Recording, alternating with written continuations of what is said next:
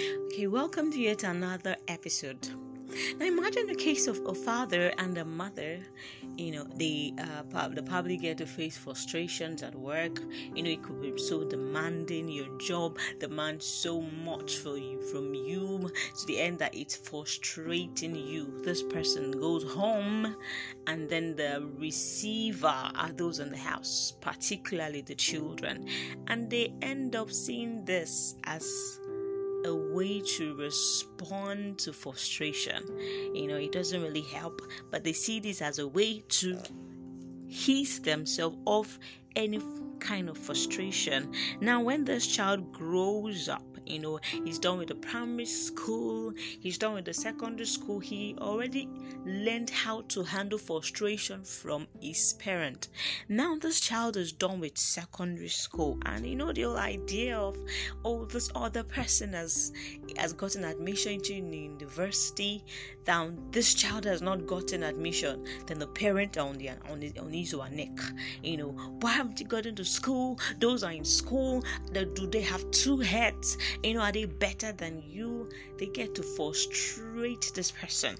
They frustrate this child because he has not he or she has not gotten admission. It could be really frustrating. Now this child, you know, so some of them, you know, because of the way they've learned how to handle it, it they end up either going the wrong way some end up going to uh, you know friends m- mingle with friends that they ought not to because according to them or in their mind they feel this friend loves them better than the parent because this friends would listen to them should give them attention you know and they listen and they hear their complaints and they prefer solutions for these people. So they end up mingling with friends now, this kind of friends they mingle with could be the group that do things illegal. They could be those that smoke. They could be those that drink. You know, this child could be so vulnerable that he now slides into this thought of the fact that when he smokes, you know, the old trouble he's going through leaves his mind they now have this ideology and they grew up with this. Now, because they never learned how to handle frustration good from the parent, they end up doing the same thing.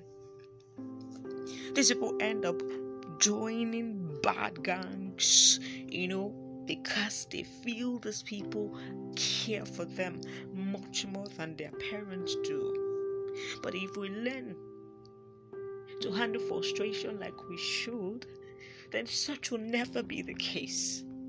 We'll not have so many children out there who are doing things that if you ask them why are you doing this, they just cannot. They can't they can't tell you any reason.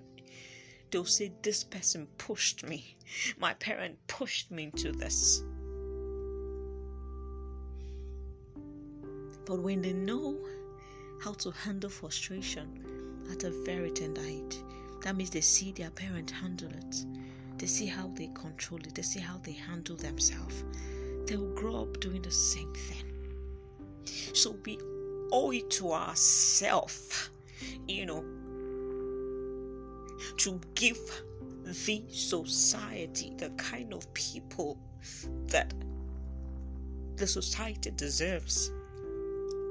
So it means every family will take it upon themselves to be good example, especially the parent, to be good example to their children because they know they learn, they learn from them. At least what they learn from them is like the foundation before they come out and learn other things. So when they learn right, they act right when they see you do it well, they do the same thing. It's possible, very possible. It's so possible. We can handle frustrations well and not allow it get at you. Because there are times that when you are frustrated, you do things that when you are in your right senses, you will blame yourself for doing it.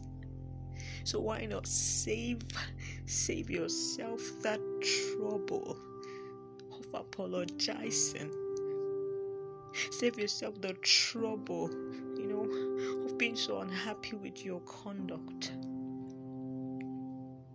So we owe it to ourselves to give the best to the society. We owe it to ourselves. Thank you.